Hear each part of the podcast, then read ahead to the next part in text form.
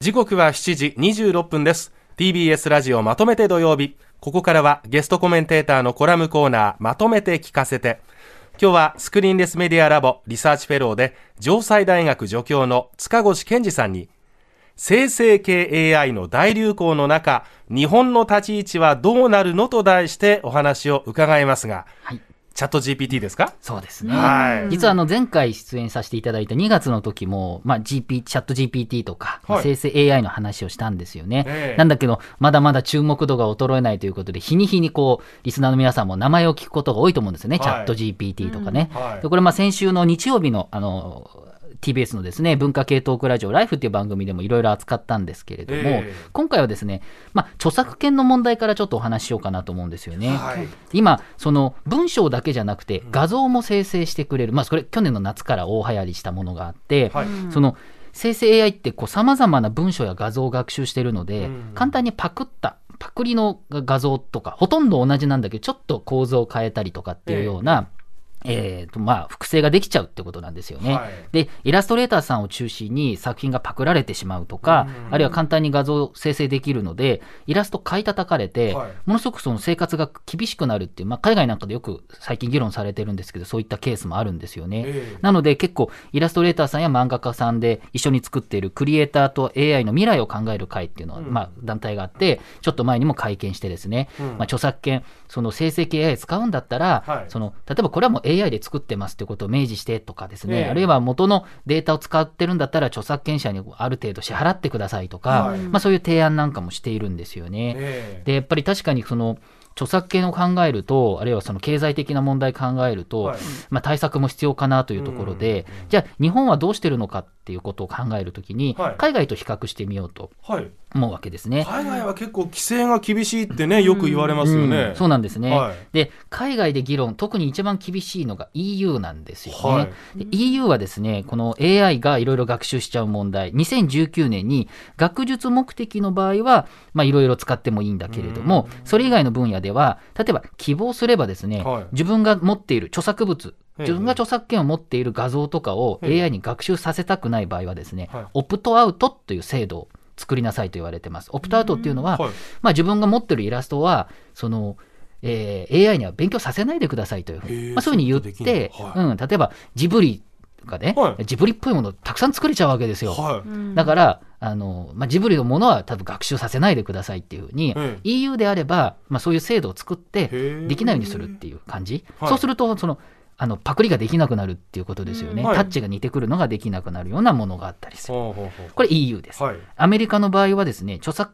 権著作物に関してはフェアユースっていうですね、公正な使用って呼ばれる規定がありまして、はい。つどつど著作権の問題あるかないかって議論されてるんですけれども、ええ、現在もアーティストの方が AI 企業を訴えてまして、はい、それも含めて議論が進んでいるという感じなんですね。そんな中、日本はどうなんでしょう？実はね、はい、日本って結構、その例えば EU とアメリカの様子を見て日本は立ち位置を決めるっていうのが、まあ、基本的な定番だったんですけれども、えー、実はこの分野ですね、はい、えかなり規制が緩い。アメリカと EU と比べても緩いし、しかもそれを自分たちで割と進めてきたっていうですね、うん。状況がある、珍しいんですよ。この間だってあの、オープン AI の CEO のアルトマンさんが、まず日本に来たじゃないですか。だからもう、日本って多分そういう国だろうと多分見込まれてますよね、期待というか。そうそう実はそうそうなんですよね。よね。言う通りなんです実は日本はですね、2018年に著作権法を改定しまして、はい、えー、著作権法30の4、30条の4っていうのが定めまして、簡単に言うとですね、あの学習するんであれば、はい、AI は著作物だろうが何だろうが、自由に、はい、えー、学習することができるっていうのがもう法律で決めてるんですね。なので、イラストレーターの方が、はい、やめてくれ、自分のは勉強しない、させないでくれって言われても、問答無用で、はい、え勉強させる。AI が学習するのは合法なんですよ。つまりデータ天国といいますか、はい、AI とかあのデータを扱う企業さんにとってはですね、はい、天国、何でも勉強あの学習できちゃうからっていうことで、おっしゃったように、オープン AI、チャット GPT 作ってる会社の CEO が来てね、はい、岸田総理とかとがっちり握手みたいなのもですね、まあ、ある種 EU とか規制厳しいけど、日本だったらいくらでもこう勉強できるからっていうところもあって、一番最初に日本に来たっていうところがあるんですよね。で、とはいえ、やっぱ厳しいは厳しい、特にあの著作権を持ってる人にとってはですね、はい、えっ、ー、と、まあ、簡単にパクリをどんどん作れちゃうと。はい、なので、じゃあどうすればいいかっていうときに、うんうん、今日本で議論されているのは、生成 AI って人間がこうってなんか作ってって、じゃあ例えばジブリっぽいものを作ってって指示をすると、はい、文章で書くんですよね。うんうん、で、これを創作寄与、つまり、その AI, AI がに、えっと、人間が指示をして書かせたので、つまりこれは人間が書かせたっていうことになるということで、その作った人間を、あるいは企業を、その創作企業、創作に関わったってことで訴えることができるんじゃないか、なんていう議論も進んでいるんですよね。はい、で、なんだけれども、はい、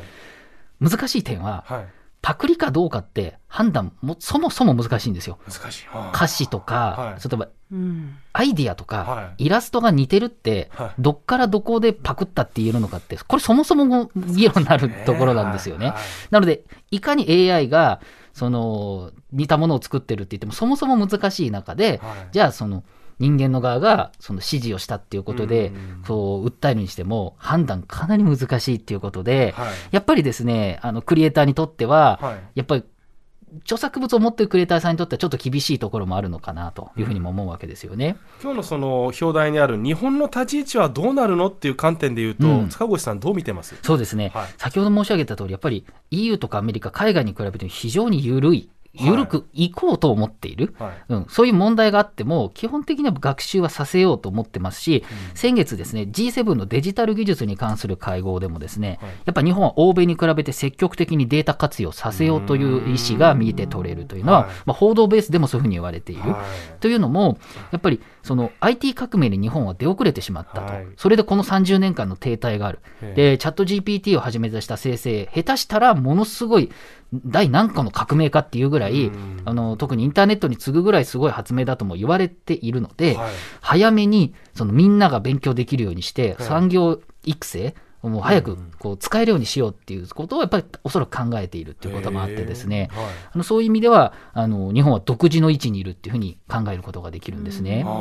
でじゃあどうすればいいのかって話なんですけれども、はい、まあ、欧米と比べた時の日本、あるいは東アジアの特徴って、はいやっぱりその、ね、機械に対してフレンドリーなんですよね。と言いますと？欧米の人って、例えば生成 AI に何かこう指示をするっていうときに、はい、その機械と人間はやっぱ違うもんだって区別するんです。はい、これ宗教的な観点からあって、キリスト教の観点からも、えー、神が人間を特権的に作って、機械っていうのは、まあ、人間のこう、まあ、しもべというかね、はい、まあ、そういうものですから、とにかく指示をして、これを作りなさいっていう感覚なんですけれども、えー、日本は、えー、八百万の神が宿ってると言われてるので、ドラえもんよろしく、その、喋ってくれる AI とかって、なんか親しみを感じて、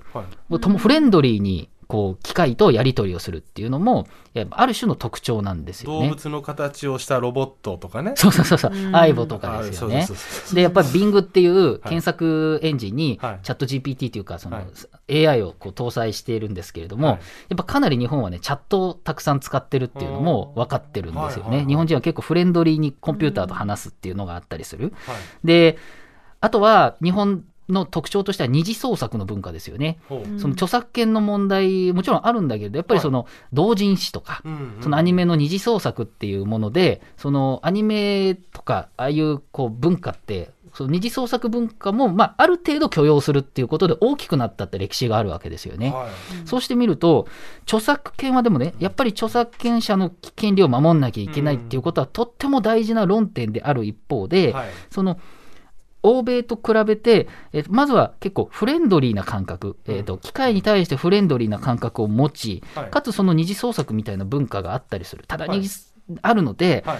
これがなんかうまいことマッチすると、はい、もしかすると、しかもその規制が緩いので、うん、うまいことマッチすると、もしかしたら、こういう AI、生成 AI、新しい AI を使って、うん、その著作物というかイラストとかだけじゃなくてですね、はい、コンピューターと人間がいろんな話をする。今注目されてやっぱ介護なんですよね。介護の領域で、はいその自然にあの話を返してくれる、はい、えー、コンピューターがいると、うん、まあ、会話がとにかく楽しいと、うん、それがある種の認知症の予防になるとかですね、はい、そういう領域で介護領域とロボットを合わせたものは、日本はいいものを作れるんじゃないかっていうふうに議論されてるし、これ、世界中高齢化するんで、はい、あのそういったあの介護とロボットって結構注目されてる部分なんですよね。でこういうのはもしかしたらできるんじゃないのかなというふうに個人的には思うんですけど、はい、ただねあの最初に言ったような著作権者、ね、あの権利を持ってる人を、の権利をどこまで守れるのかっていう、はい、これ結局、えー、世界中どこでもそうなんですけどバランス問題なんですよね。ただ皆さん考えてほしいのは、まあ、日本のある種の文化と、うん少なくとも皆さん、ほとんどこのこの方知らないと思うんですけれども、日本は実はかなり規制緩く、独自の路線を今突っ走ってるっていう状況を、よく見るにしても悪く見るにしても、日本こういう状況にいるんだってことはですね、ちょっと知っていただけるといいのかなというふうにも思うんですね。新たな産業に産業育成につながっていくんですかね。どうなんですかね。ねこれはね、ちょっとね、注目、ずっとね、気をつけて見ていかないといけないなとも思ってるんですよね。うん、話し相手になるっていう感覚はね、なんとなくわかるんわ、ね、かりますね、確かに。うん、さあ今日は塚越さんに生成系 AI の大流行の中、日本の立ち位置はどうなるのと題してお話を伺いました。今日のゲストコメンテーター、スクリーンレスメディアラボ、リサーチフェローで、城西大学助教の塚越健司さんとはここでお別れです。塚越さん、ありがとうございました。ありがとうございました。